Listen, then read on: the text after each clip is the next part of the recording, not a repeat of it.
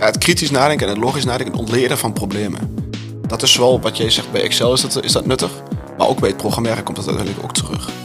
En het, het, het kunnen ontleren van een probleem in meerdere kleine subproblemen en, en op zo'n manier een probleem kunnen oplossen. Nu is het heel vaak wanneer mensen een complex probleem voor zich krijgen, dan, dan schrikken ze en, uh, en dan trekken ze hun handen ervan af.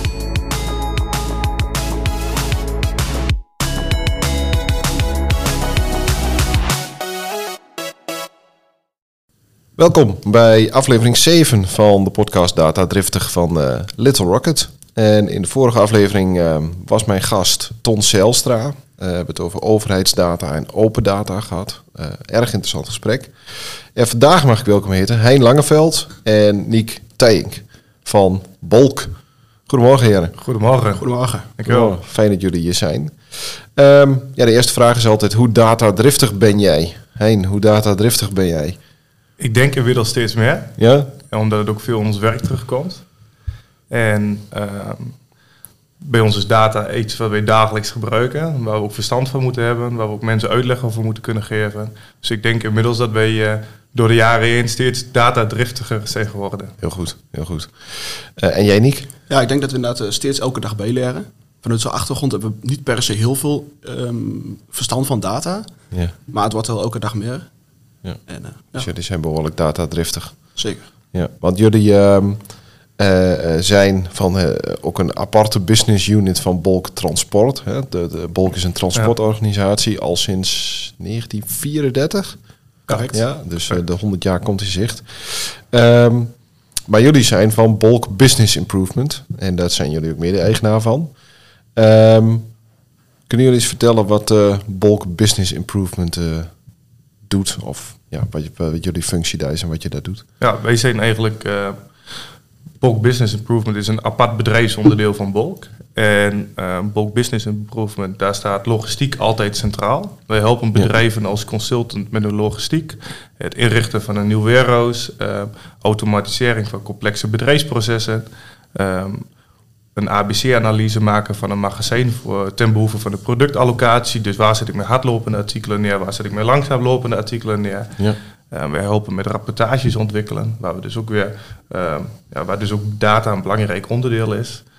En dat is denk ik wat wij met bedrijven, wat we eerst eigenlijk altijd bij Bolk zelf deden, doen wij nu steeds meer bij andere bedrijven. Ja, dus jullie zijn ook een dienstverlenend stuk van Bolk. Jullie delen de kennis met andere bedrijven. Ja, ja, een soort verlengstuk.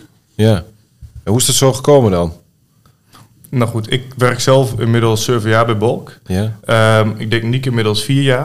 Okay. Correct. Um, Niek heeft uh, T B K aan de U T gestudeerd. Ik heb uh, te- technische bedrijfskunde. Technische bedrijfskunde, ja. Inderdaad.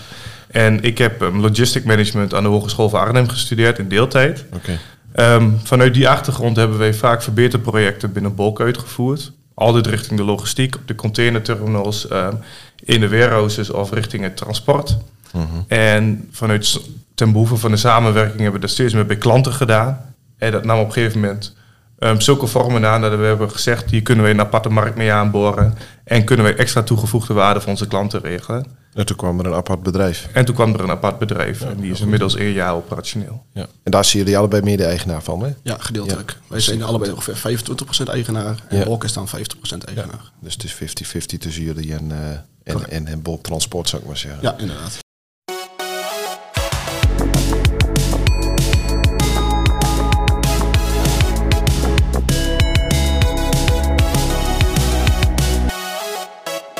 Ja, dan gaan wij nu naar de eerste rubriek. En dat is uh, altijd het data buzzword. Welk data buzzword hebben jullie meegenomen?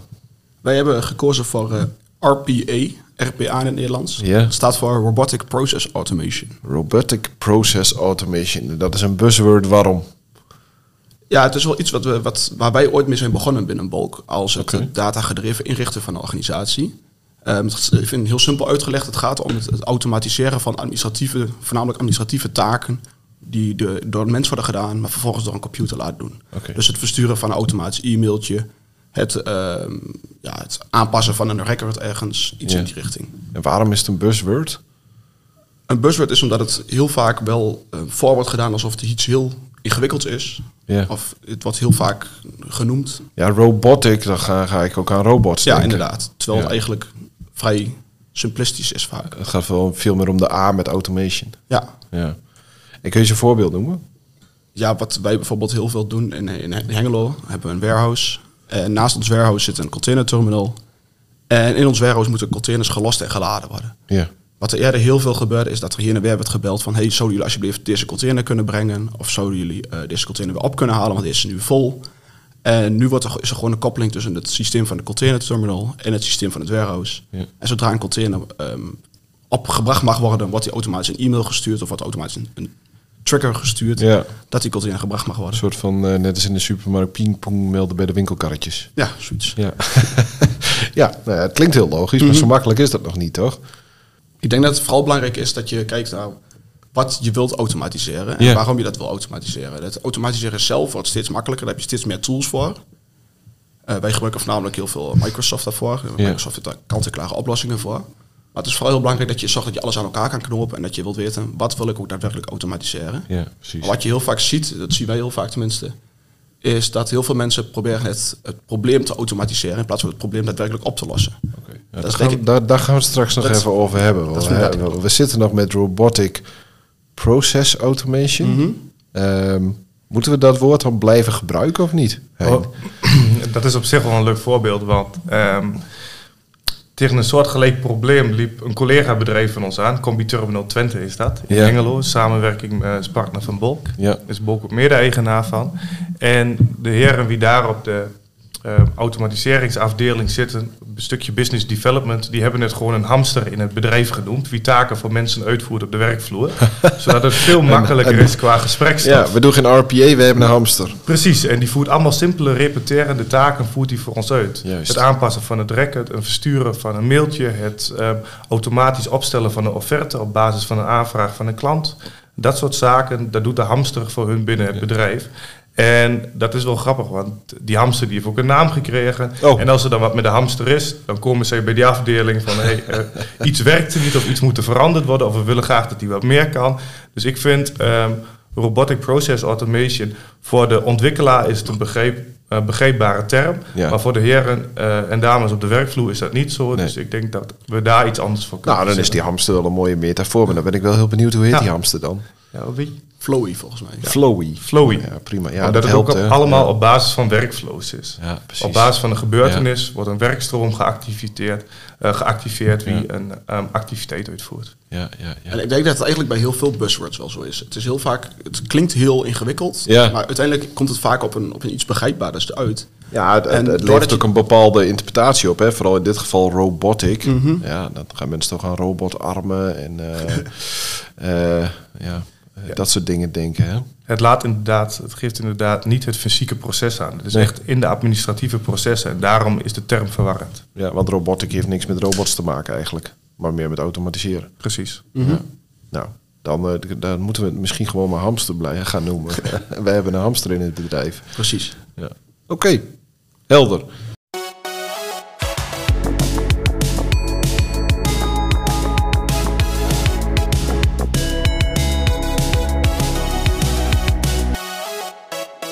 Niek, Hein, uh, jullie zitten in Hengelo, in de haven. Daar is ook een, een, een, een, een vestiging van Bolk.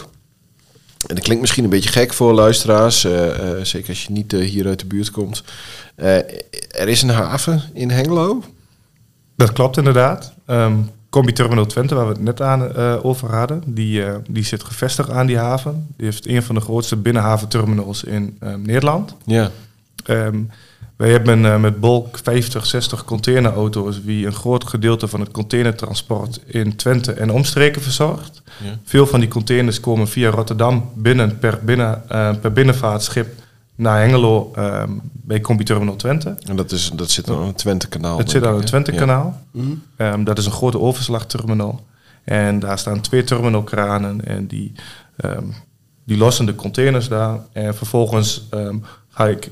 Is, dient de terminal Hengelo eigenlijk als verbindingsstuk met het achterland. Ja, precies. Dus maar in plaats van dat je de container ophaalt met de vrachtwagen in Rotterdam... kun je hem ook eerst met de boot naar Hengelo laten varen. Ja, precies. En vervolgens het laatste stukje met de vrachtwagen. Ja, maar Hengelo is dus een van de grootste binnenhavens van Nederland.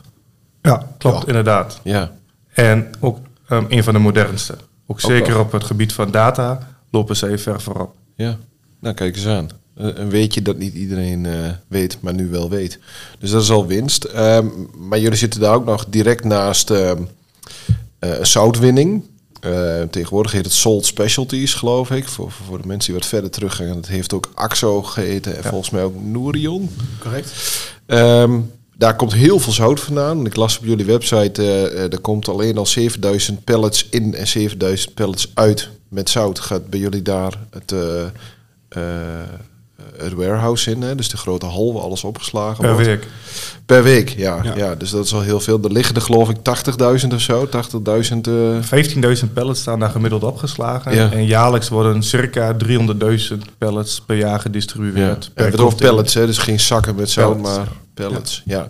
Ja. Uh, wat, wat jullie regelen, uh, dat dat zout getransporteerd en opgeslagen, dat het allemaal goed gaat, dat, dat regelen jullie ja, allemaal alleen voor Salt Specialties. Ja, even eerst stap terug misschien. In heel Twente staan van die zouthuisjes, ja. waarin, het, waarin het zout uit de grond gepompt wordt. Ja, voor de mensen die over de A één was rijden, die vragen altijd, wat zijn die grappige huisjes ja, toch? Ja. Nou, dat, dat is de zoutwinning. Precies. Al dat zout gaat uiteindelijk naar de fabriek van ja. Salt Specialties. Of in elk geval eerst naar de fabriek van Nobian, heet het tegenwoordig. Nobian, ja.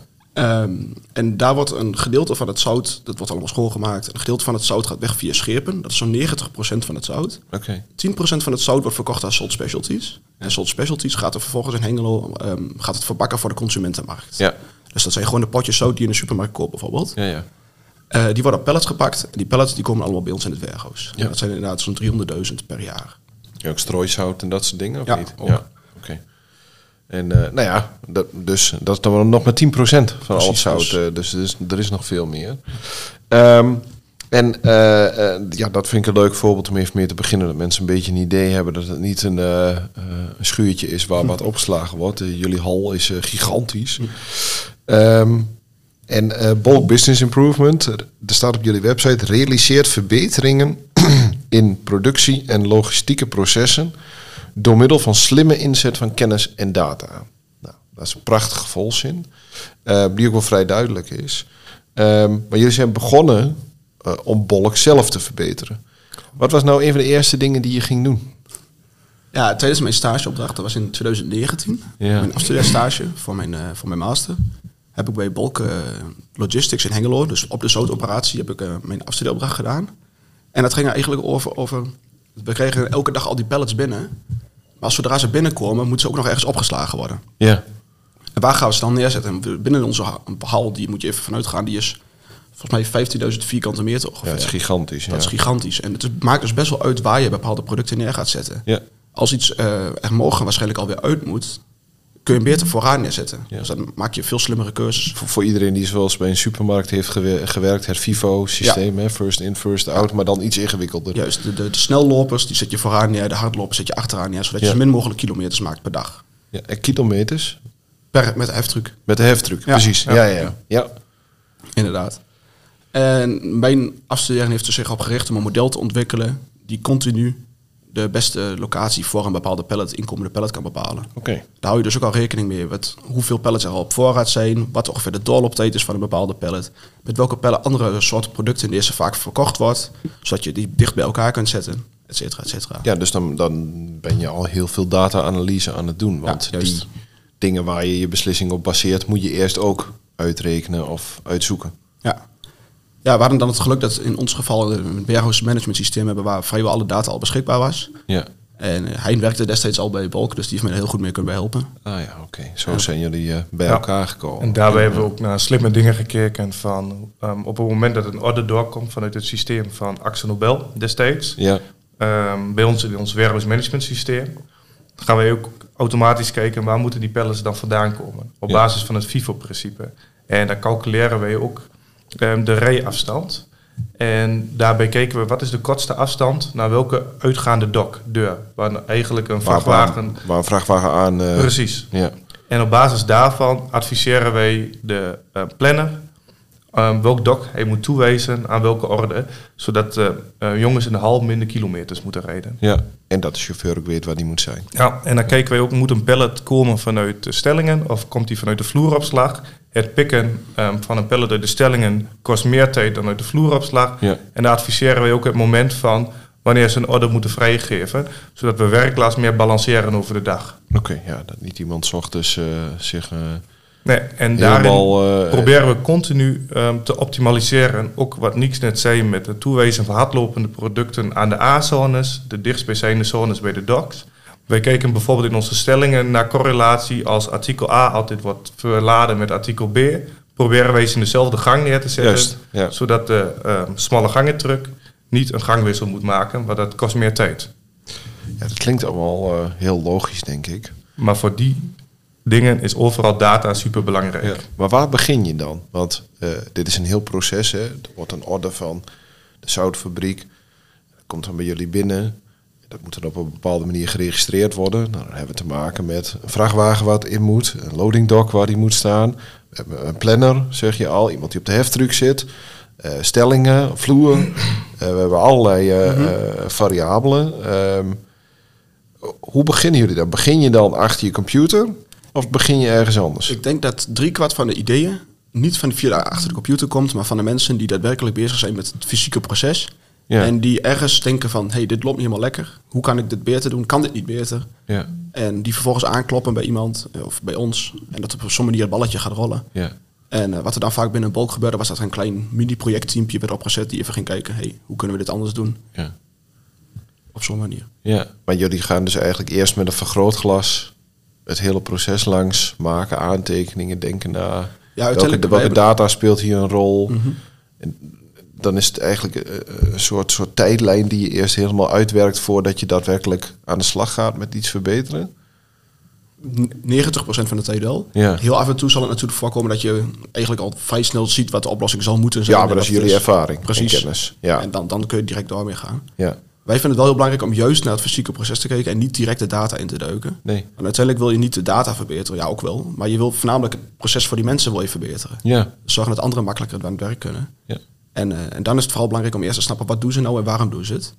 En dat kun je vaak met data doen, maar heel vaak komt het ook op neer dat je met mensen moet gaan praten. Ja. En uh, moet begrijpen wat ze willen. En dat is eigenlijk heel leuk. Dat is het leukste aan het vak. Ja, ja, ja, want dat, dat wil, wordt, wordt I T, de I T-wereld nog wel eens verweten dat dat, dat dat niet zo is. De meeste I T'ers en ook mensen die met data bezig zijn, vinden het juist heel leuk om met mensen te praten. Um, ja, dat is dus nog wel een misconceptie van vroeger uit, denk ik. Ja, hè? Ja. Ja, dat is een soort stereotype waar we niet zomaar, uh, want daar, zomaar van afkomen. Daar gingen we in het, be- in het begin ook wel vaker de fout mee in. Oh ja. Um, dat wij veel te snel naar de oplossing keken. Van, ja. Hey, dit is te mogelijk, want we hadden een set met tools. Um, bijvoorbeeld ook waar we in het begin over hadden, R P A, het automatiseren van administratieve processen, um, om problemen op te lossen, die we op dat moment tegenkwamen. Ja. Um, maar wat eigenlijk wij altijd op onze studies geleerd hebben, is om naar het proces te kijken. Nou, in aanvulling hebben wij daar ook um, onder, ons verdiept in Lean Six Sigma met een black belt. Oh ja. En dat opent ons voor ons wel een beetje de ogen van, hey, we moeten eerst weer terug naar die werkvloer, echt met de mensen in gesprek nadenken over het proces. Want heel vaak een verandering in de werkwijze is een veel betere oplossing voor het onderliggende probleem, ja, dan maar continu het weer waarneembaar probleem automatiseren of oplossen. En dan kom je, krijg je vervolgens weer te maken met het volgende probleem. Ja, een soort symptoombestrijding krijg je dan. Ja. Dus jullie zeggen, we gaan eerst goed praten met iedereen. En, en jij zei net ook, waarom doen mensen dingen? Mm-hmm. Uh, daarover nadenken. Uh, dan kom je eigenlijk tot de kern van uh, uh, wat er eigenlijk moet gebeuren. Ja, en heel vaak zul je zien dat mensen zeggen, waarom doe ik iets? Omdat ik het al tien jaar zo doe. Ja. Ja, inmiddels, inmiddels zijn er al heel veel nieuwe... Ja, dan, dan, dat is het moeilijkste aan het werk, vind ja. ik altijd. Hè? Dan moet je mensen overtuigen dat er tegenwoordig andere manieren zijn. En mogelijk nieuwe manieren op basis van data sturen. Ja. Et cetera, om toch hun werk te doen. En merk je ook wel eens angst bij mensen? Dat ze denken, hey, ik word hier weggeautomatiseerd?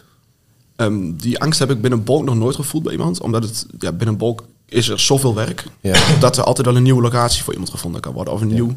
Stel, er zijn minder mensen nodig op een bepaalde plek. Dan kan er altijd geschoven worden binnen bepaalde afdelingen. Ja. Bolk is een, een bedrijf met vierhonderd werknemers in Nederland ongeveer. Ja. Dus dat, dat is... Uh, nee, dat goed is niet zoveel. Ik ben wel nee. bang dat dat in de toekomst meer gaat komen. Want wij zijn bijvoorbeeld nu ook bezig met nieuwe projecten. Dat we kijken naar nieuwe warehouses, het ontwerp van nieuwe warehouses en wat voor technologieën we daar allemaal gaan gebruiken. En dan gaan we kijken of A G V's, automatische heftrucks zijn dat, ja. um, of die van toepassing en rendabel kunnen zijn. Ja, maar die, en die krijgen dan automatische instructies en daar hoeft precies, niemand meer op te zitten. daar hoeft niemand meer op te zitten. Ja. En dat wordt steeds interessanter. Ook de terugverdientijd van dat soort machines worden steeds interessanter als de casus er al mee in op past. Ja. Um, ik verwacht daar in de toekomst misschien wel wat meer weerstand op. Omdat ja, dat daadwerkelijk ja. functies kan vervangen. Ons doel is nooit om mensen weg te automatiseren. Nee. Ons doel is altijd om mensen uh, effectiever te laten werken. Dus ook bijvoorbeeld met het doen van administratieve taken. Op het moment dat je dat verder kunt automatiseren, kan iemand bijvoorbeeld op de uh, klantenservice of in de begeleiding of in de aansturing veel meer doen. Ja. Dus dan ga je wat meer naar controlerende functies in plaats van um, aansturende functies. Ja, de echt repetitieve taken. Precies. De, ja, daar haalt niemand op lange termijn denk ik ook voldoening uit van zijn werk. Um, maar goed, het is wel legitiem natuurlijk van uh, uh, iemand zei een keer tegen mij. Ja, ik heb wel eens op het journaal gezien dat we allemaal vervangen worden door robots. Kijk, als je dan op een heftruck zit, dan kan denk ik iedereen wel bedenken van dat ding zou ook een, ro- een robot kunnen zijn. Uh, maar dat, dat, dat maken jullie nog niet mee. Nee, want uiteindelijk vereist het vaak ook nog best wel veel um, nadenkwerk mm-hmm. van mensen die op een heftruck zitten. Dus niet alleen heen en weer rijden en een pelletje, op, pelletje opzetten, pelletje nee. afzetten. De, nee. Er komt best nog wel af en toe dingen bij kijken. Ja, hier moet ik zelf na blijven denken. Precies, ja. En, uiteindelijk de hele simpele taken, die kunnen inderdaad wel vervangen worden. Ja. En helemaal met die krapte op de arbeidsmarkt op dit moment, denk ja. ik wel dat dat in de stroomversnelling gaat komen. Ja, toevallig las ik vanochtend nog een artikel dat er meer dan duizenden banen tekort zijn in de Rotterdamse haven. Ja. Het is ook nodig dat we automatiseren en slimmer gaan werken. Ja, ja, ja, er komen niet meer mensen bij in de toekomst. Ja, tenzij we ze uh, uitnodigen naar Nederland te komen. Mm-hmm. Uh, maar dat is een discussie die gaan wij hier niet uh, voeren. Uh, daar zijn heel veel goede voor- en tegens uh, bij. Mm-hmm. Um, Hey, en uh, jullie werken dus ook voor klanten. Dus je bent eigenlijk ook een, een dienstverlener naar anderen toe. Mm-hmm. Um, en uh, jullie zeggen op je site van... Uh, die bedrijven zijn vaak veel meer bezig met producten dan met logistiek. En uh, wat, wat betekent dat? Wat moet je je daarbij voorstellen? Dat zij meer met producten bezig zijn dan met de logistiek. Wat wij daarmee bedoelen is... Um, bedrijven, als wij bij productiebedrijven lopen... focussen zij... focussen zich op een kernactiviteit. Het maken van die producten. Het maken van die of producten. In en verkoop. Uh, in en verkoop bijvoorbeeld. Echt waar ze goed in zijn, waar ze groot mee geworden ja. zijn. En logistiek wordt daarbij heel vaak vergeten of is het ondergeschoven kindje. Ja, of een soort voldongen feit van ja. Dus een kostenpost. Ja, ja precies. Ja. Ja. En als logistiek maar een kleine marge van de kostprijs is, zeker in het begin, dan doet dat niet direct zoveel pijn. Nee. Maar op het moment dat je externe magazijnen moet gaan huren om producten te kunnen opslaan, op het moment dat je extra mensen nodig hebt om de stroom in en uit je magazijn te krijgen of op je productielocatie. Ja, of nog erger, stel de sales wordt belemmerd omdat je de logistiek het niet meer aan kan. Uh, wat noemen ze voorbeeld? Hoe zou dat kunnen? Um, stel je hebt de capaciteit in je warehouse of in je, je uitgaande logistiek wat maximaal vijf vrachtwagens per, per dag kunnen verladen. Mm-hmm. Stel je kunt wel voor twintig vrachtwagens verkopen per dag. Ja, dan kun je die leveren. Ja, dan wordt het de bottleneck. Ja. Ja, ja, ja, ja, en ja. vaak zul je zien dan, dan aan de bel getrokken wordt en echt van... Oh, we moeten de logistiek opnieuw in gaan richten. We moeten hier slimmer over nadenken. Ja. En dan komen jullie. Ik hoop al heel iets eerder, zodat we dat probleem ja, okay, kunnen maar voorkomen. Dat zou in ieder geval een goed ja, moment zijn. Ja, dat zou ja, in ieder geval ja, een goed ja. moment. En dat zien we in de praktijk ook vaak, hoor. Dat we dan komen op het moment dat het echt de klanten raakt. Dat klanten verkeerde orders binnenkrijgen. Of dat de servicegraad, wie beloofd is, bijvoorbeeld ja. de servicegraad van vijfennegentig procent niet gehaald wordt. Als, uh, als het pijn begint te doen. Echt als het pijn ja, begint ja. te doen. En we proberen het liever altijd voor te zijn. En verwacht je dan dat dat ook een beetje gaat veranderen? Dat steeds meer mensen komen met een vooruitziende blik? Of is... Ja, toch in de handel en in, in, in dat soort dingen waar, je, waar, waar, waar logistiek heel belangrijk is. Is dat toch pas als het echt een beetje pijn gaat doen? Is, is dat gewoon zo? Ja, de meeste bedrijven zullen altijd... Um, van de meeste bedrijven leven van dag tot dag. Ja. En pas zodra het inderdaad pijn gaat doen, pas dan wordt eraan gedacht van... Goh, misschien ja, past ook heel erg bij de context hè, van dat soort bedrijven. Mm-hmm. Uh, ja, ja, maar daar komen jullie. Um, ja, ga je met een vergrootglas een paar... processen langs. Jullie nemen je ervaring en je kennis mee die je al mm-hmm. hebt. Dus je, je, je begint niet uh, helemaal groen. Um, en uh, daar ga je op een gegeven moment ga je dingen maken. Maar wat maken jullie dan? Wat wij vaak doen is... Um, we doen vaak eerst een quickscan. Ja. Gaan we naar een bedrijf toe. En dan um, hebben we al wel een idee waar we ongeveer moeten gaan zoeken. Ja. Um, dan gaan we met de jongens in gesprek. Wat, ge- wat doen jullie nou dagelijks? Waar lopen jullie tegenaan? Gaan we met management directie in gesprek? Gaan we met de uh, planners, um, de mensen op kantoor gaan we in een gesprek?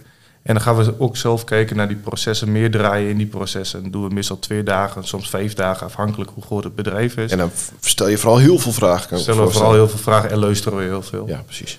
En op basis daarvan maken we een, uh, een, ja, een probleemcontext, een projectplan en geeft dat onze richting in wat voor projecten we als eerst willen, uh, willen aanpakken. Een impact matrix is dat meer. Van wat is het laaghangend fruit? Wat kunnen we eigenlijk ja. doorheen? Door eigenlijk hoe, snel, hoe kunnen we heel snel met kleine dingetjes veel draagvlak creëren en de mensen het makkelijker maken? En wat zijn de projecten op de wat meer lange termijn? Waar we meer tijd, meer capaciteit voor nodig hebben. En daar gaan we dan echt een logistiek verbetertraject mee in. Ja. En jullie vervangen nooit echte systemen, geloof ik. Hè? Je, ben, je bent geen system integrator nee, of zo. Zeker niet. Um, van huis uit zijn we natuurlijk ook geen hardcore I T'ers. Nee. Wat we wel, um, omdat we er wel steeds beter in worden, waar we wel steeds beter in worden, is om um, bepaalde systemen aan elkaar te knopen. Ja, je begint meer systemen goed te kennen. Ja. ja. Maar dat betekent wat we wel veel doen is um, informatie onttrekken uit verschillende systemen. Um, deze centraliseren op een bepaalde, wij noemen het vaak dan een soort dataplatform of een datatoren. Ja, op een centrale plek. Op een centrale database. plek inderdaad, in ja. een database. En op basis daarvan uh, slimme dingen gaan doen. Ja. Dus mensen adviseren, um, uh, rapporteren, dat soort zaken. En jullie gebruiken heel veel uh, van de Microsoft stack, hè? Ja. Uh, Microsoft Power mm-hmm. Apps. Onder andere. Um, wat, wat is Power Apps even voor de leek? Eigenlijk is het een, uh, een simpele methode, een soort low-code. Low-code, ja, ja. Low-code platform om zelf applicaties te, um, te bouwen. Ja.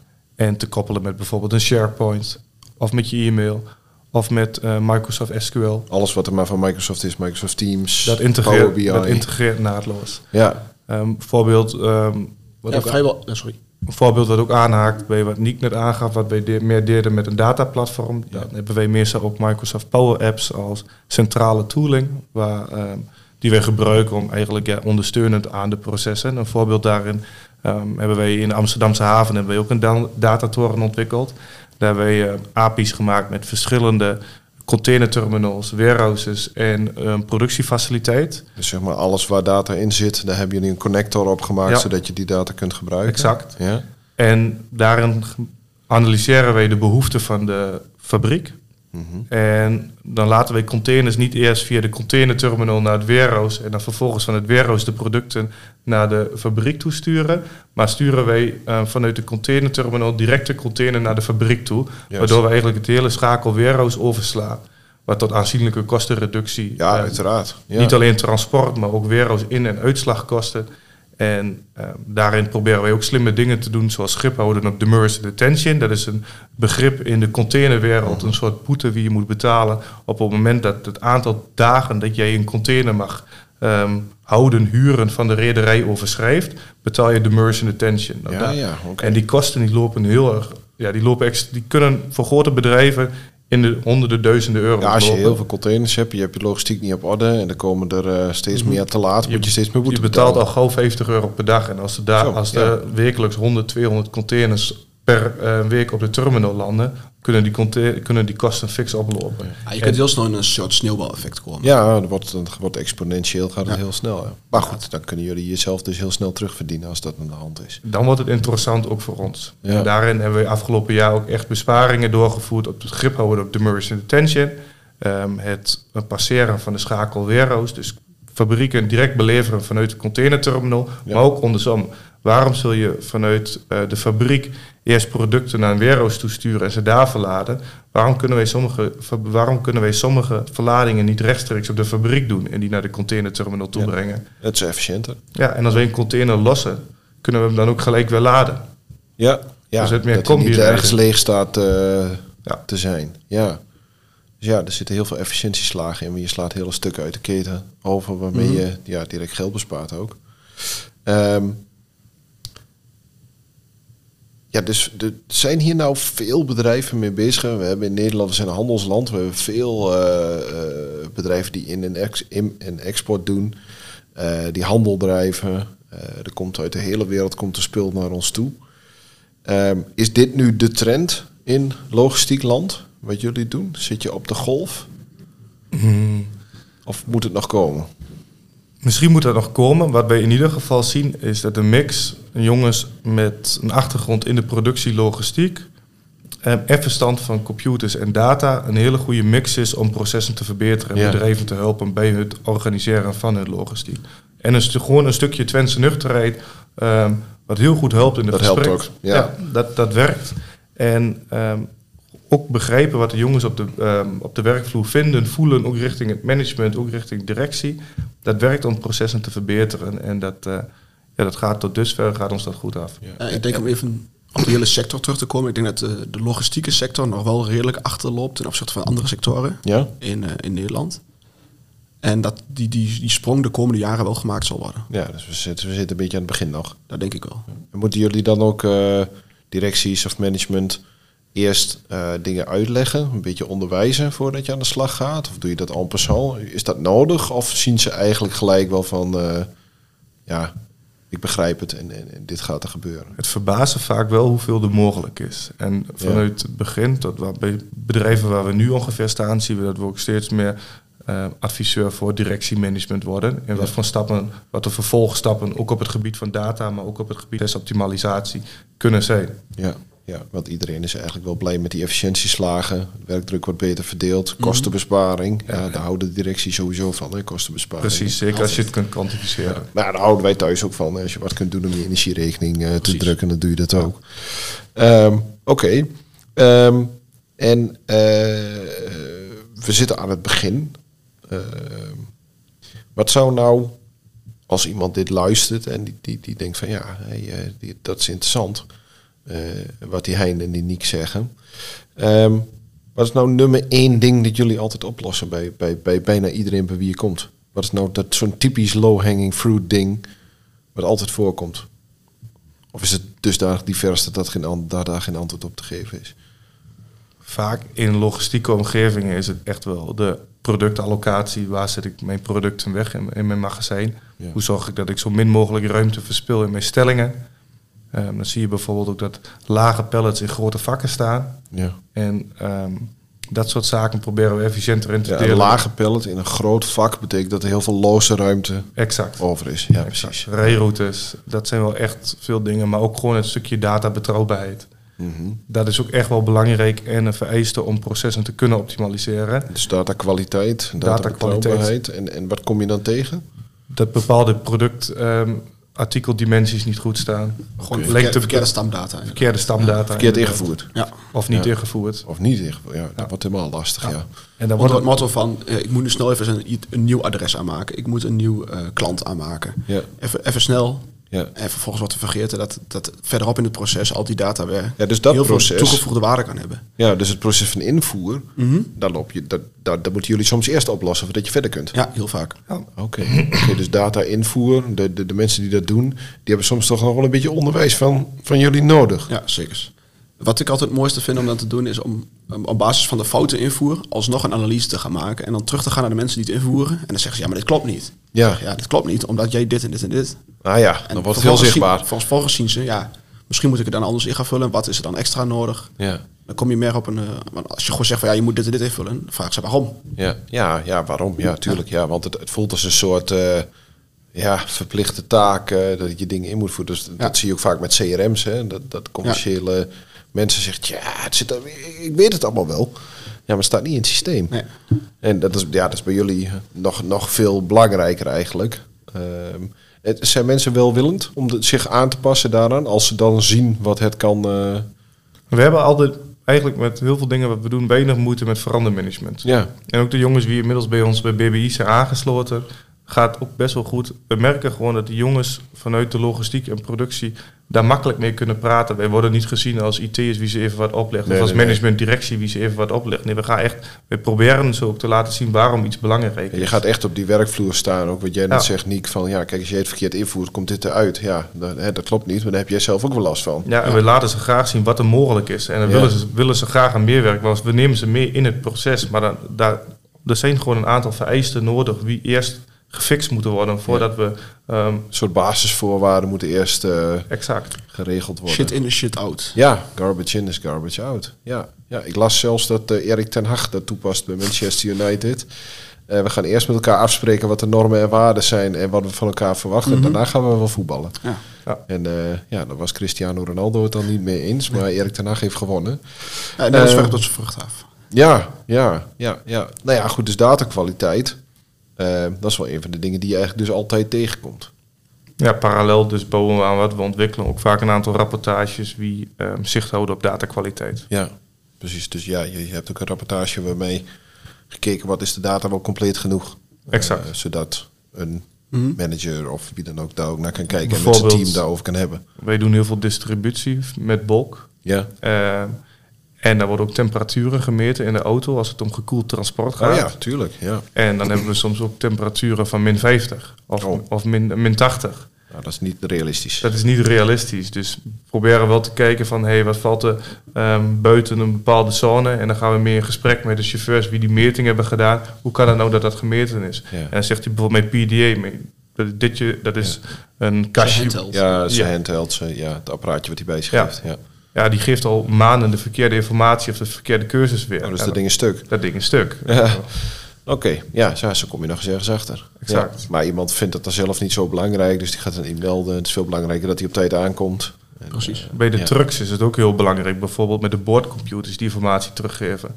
Ook om uh, je opbrengsten op ritniveau te kunnen calculeren, moet de data gewoon goed zijn. Ja. En als chauffeurs bijvoorbeeld, uh, of planners bijvoorbeeld, niet de juiste informatie naar de boordcomputer sturen of niet goed terugkrijgen van de boordcomputer, komt de informatie uh, over een bepaalde auto of over bepaalde ritten komt ook niet goed terug. Nee, even, nee. Elke auto heeft zijn eigen computer aan boord. Ja, precies. Dat is ook een vraag. Ja, ja want uh, dat, is, uh, dat je zelf uh, met je telefoon, met je auto, als je een beetje een moderne auto hebt, maar in de truckwereld is dat volslagen ja. normaal. Ja. Ja. Ja, er zit een computer in waar de chauffeur ook zijn eigen pas in steekt, waar oh, ja. dus ook de rijtijden en de arbeidstijden en de wet wordt nageleefd. Ja. En die computer die logt gewoon eigenlijk iedere minuut of iedere paar minuten waar die op dat moment is, uh, waar die, hoe, waar die rijdt, hoe hard die rijdt, et cetera. En met welke rit die bezig is. Ja. En de chauffeur die moet daar input aan geven op het moment dat hij gaat laden of dat hij gaat lossen.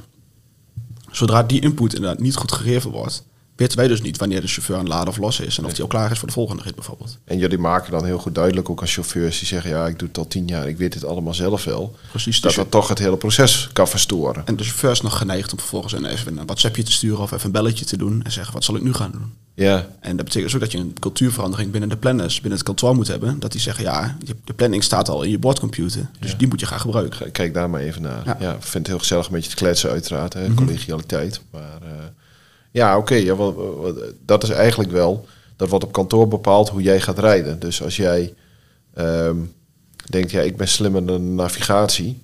Dat zal toch in heel veel gevallen niet zo zijn. Uh, maar ook al is het wel zo, dan valt het allemaal wel terug te kijken en aan te tonen. Mm-hmm. Ja. ja, dat is wel een goeie. Ja. Er zijn heel veel mensen die denken dat ze slimmer zijn in de navigatie, hè? Ja, maar sommige, sommige chauffeurs zullen dat ook zeker wel zijn. Ja. Die, zullen, die zullen een bepaalde losadres... Um, kan het zomaar zijn dat ze tussen vier en vijf... Uh, of tussen twee en drie pauze hebben. Ja. En dan kan de planner wel zeggen dat hij er om twee uur moet zijn... maar heeft ja, de planner gewoon een fout gemaakt. Ja, dus dan zegt hij, dan ga ik eerst langs een ander losadres. Ja, ja precies. Ja, ja. Maar dan kun je wel terugzien of dat daadwerkelijk ook zo was. Ja, precies. Dan kun je met elkaar in gesprek. Mm-hmm. Ja. En uh, dat is de next step die, die bij heel veel bedrijven nog gezet moet worden. Okay. Er komt heel veel data komt vanuit die vrachtwagens komt er terug. Vanuit de boordcomputers... Maar om daar goed gebruik van te maken, dat wordt door heel weinig transportbedrijven nog goed gedaan. Ja, en dat is ook heel logisch, want daar zit ook een stuk cultuur. Hè? Mm-hmm. Uh, en de vrijheid die een trucker denk ik wil ja, hebben. Precies. Um, uh, uh, er zijn zelfs hele programma's over. Hè? Uh, uh, hoe heet het ook alweer? Meiden die rijden en, ja. uh, en, en, en, en zwaar transport. Ja, um, ja nou, dat snap ik wel. Ja, ja, ja, ja. Maar goed, zo wordt een dataproject ineens cultuurverandering. Ja. Ja, ook in de logistiek. Um, en dat efficiënte rijden is natuurlijk hartstikke mooi, want dat verbruikt ook minder brandstof en um, dat is goed voor het klimaat. Um, en uh, is daar ook de verwachting dat daar dan nog hele grote veranderingen technologisch in de toekomst komen, zelfrijdend of elektrisch of waterstof, dat dat nog een revolutie gaat brengen in combinatie met wat jullie doen? Wij zijn wel met verschillende projecten bezig, ook op het Excelpark in Almelo. Oké. Okay. Uh, met autonoom rijden, met elektrisch rijden, en, uh, veel in samenwerking met de U T. Oké. Okay. Um, dus er zit wel heel veel aan te komen voor het gedeelte autonoom rijden. En, uh, dat wordt nog erg lastig, omdat we ook echt met de overheid in gesprek moeten over ja. wat er kan, wat er mag. Het vertrouwen winnen, laten zien dat het, dat er ook vertrouwen uh, laten zien dat het ook de, qua veiligheidsmaatregelen goed zit. Ja. Uh, elektrisch rijden zal op korte termijn zijn. Zul je ook... Um, ook met vrachtwagens? Ja, voornamelijk in de distributie. Dus ja. het beleveren van um, het, uh, de dranktransport, de, vo- uh, de voed- het voedseltransport richting de binnensteden. Ja, oké. Okay. De, de kortere afstanden. De kortere, kortere afstanden. afstanden. Ja. En wij zitten met Bolk heel veel exceptioneel transport en in het open transport, waar we veel doen wat buiten de mate van de wet valt. Ja. Bijvoorbeeld rijden met een uh, module van honderdtwintig ton. Ja. Ja, da- daarvoor is elektrisch rijden nog niet geschikt. Nee, dat kan niet. Nee, nee, nee. nee. Nee. Maar voor de kortere afstanden um, en ook misschien wel op termijn ook voor de containervervoer is dat zeker mogelijk. Ja, oké. Okay. En de volgende stap is inderdaad wat je al zei, is waterstof. Ja, dat, dat gaat er wel echt komen? Is nog niet helemaal uh, nee. bekend. Maar dat is jullie verwachting? Ik verwacht het wel. Ja, oké. Okay. En um, ja, als je over technologische toekomst hebt, hè, uh, we hebben het over uh, heftrucks die in de warehouses rijden, maar uh, misschien kennen... luisteraars ook met de filmpjes van Coolblue en van Amazon en, uh, uh, en dat soort zaken. Uh, uh, of, of gigantische robots eigenlijk, hè, waar de, die zelf spul uit de stellingen pakken en een bestelling lezen uit een shop en het gelijk in een doosje doen. Um, is dat maar een heel klein stukje van warehousing en logistiek of is dat, is dat een trend die heel breed wel doorgezet gaat worden? Je ziet dat het steeds meer via pakket verstuurd wordt. Ja. Dus dit is voornamelijk op pakket gericht. Ja. Voor een volle pallet is het ook wel mogelijk. Voor, voor jou en mij, die wat bij Bol bestellen. Precies. En, uh, ja. en die machines, wat ik heb begrepen, worden steeds goedkoper, die robotisering. Dus dat zal steeds meer gaan gebeuren. Binnen Bolk doen we wel voornamelijk um, volle pallets. Dus het gaat niet om kleine pakketjes, maar het gaat om volle pallets in en volle pallets uit. Voornamelijk. Ja, echt vracht. Echt vracht, inderdaad. Ja. En daarin heb je ook wel steeds meer automatisering. Maar daar heb je veel minder transportbanden, et cetera, nodig. Maar dan heb je gewoon zelfrijdende auto of zelfrijdende heftrucks. Ja, daar zit het daar meer in. Ja. Ja, want ik heb ook wel eens bij een bedrijf hier in Enschede gezien. Die, uh, ja, die hebben een robot. Die is, uh, nou, is tien meter hoog. Is een gigantische machine. Mm-hmm. Maar daarachter zit een stelling. Daar haalt hij alles uit. En beneden komen de doosjes eruit van, ja. de, van de bestellingen uit de webshop. Dat is heel indrukwekkend om te ja, zien. Ja, dat zijn hele mooie kasten. Ja, maar dat zal met vracht... Uh, met pallets niet zo snel gebeuren. Ja, je ziet wel steeds meer bijvoorbeeld rollenbanen die in containers worden gezet. Op het moment dat je een container lost, vol met doosjes, ja. zetten ze een rollenband zetten ze in de container en die gaat vervolgens de machine als verlengde wordt die aan de machine aangesloten. Ah, okay. Wie die um, doosjes allemaal opstapelt op een pallet, automatisch sealed en is die eigenlijk klaar om in de stellingen te zetten. Ja, en dat gebeurde voorheen dan ook handmatig. Ja, dus het, ja, dat is weer een stukje van het heel ja, geheel. Ja. Dan is standaardisatie dus ook weer een vereiste om te kunnen automatiseren. Op het moment dat je honderd verschillende klanten bedient, met honderd verschillende doosjes bijvoorbeeld, wordt het alweer een stuk complexer. Ja, ja. oké. Okay. Ja, en die worden dan straks weer door elektrische wagentjes naar de binnensteden gebracht. Ja. Naar jouw en mijn huis of de supermarkt. Of... Ja, oké. Okay. Um, nou, volgens mij hebben we een hele hoop geleerd. Uh, uh, heel interessant wat jullie vertellen. En ook uh, heel leuk om te zien dat de, de mensen hier ook een heel grote rol nog in spelen. Dat de technologie ons nog lang niet uh, gaat overnemen. Um, dus dank daarvoor.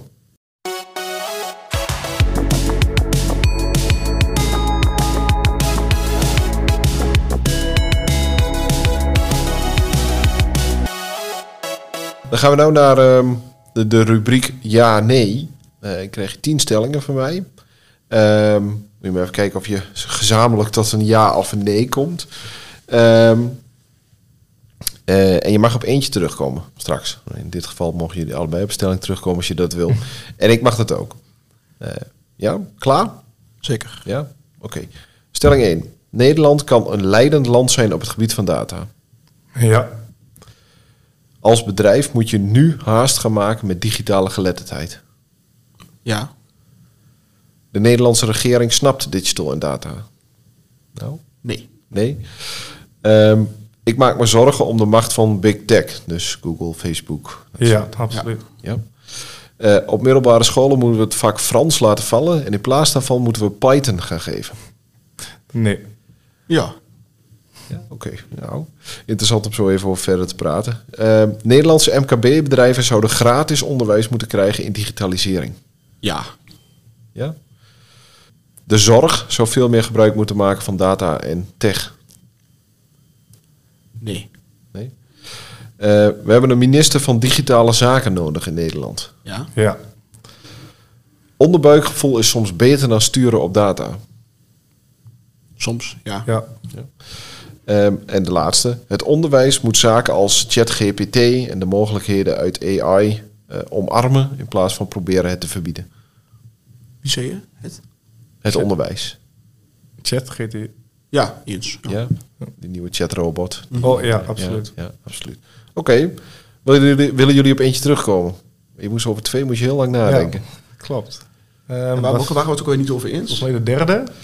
Het onderwijs, het vak Frans laten vallen. Oh, ja. Ja. Ja, jij zei, uh, Hein, uh, op de middelbare scholen uh, uh, overtuigend uh, nee. Van we moeten Frans behouden en geen Python gaan geven. Wa- waarom?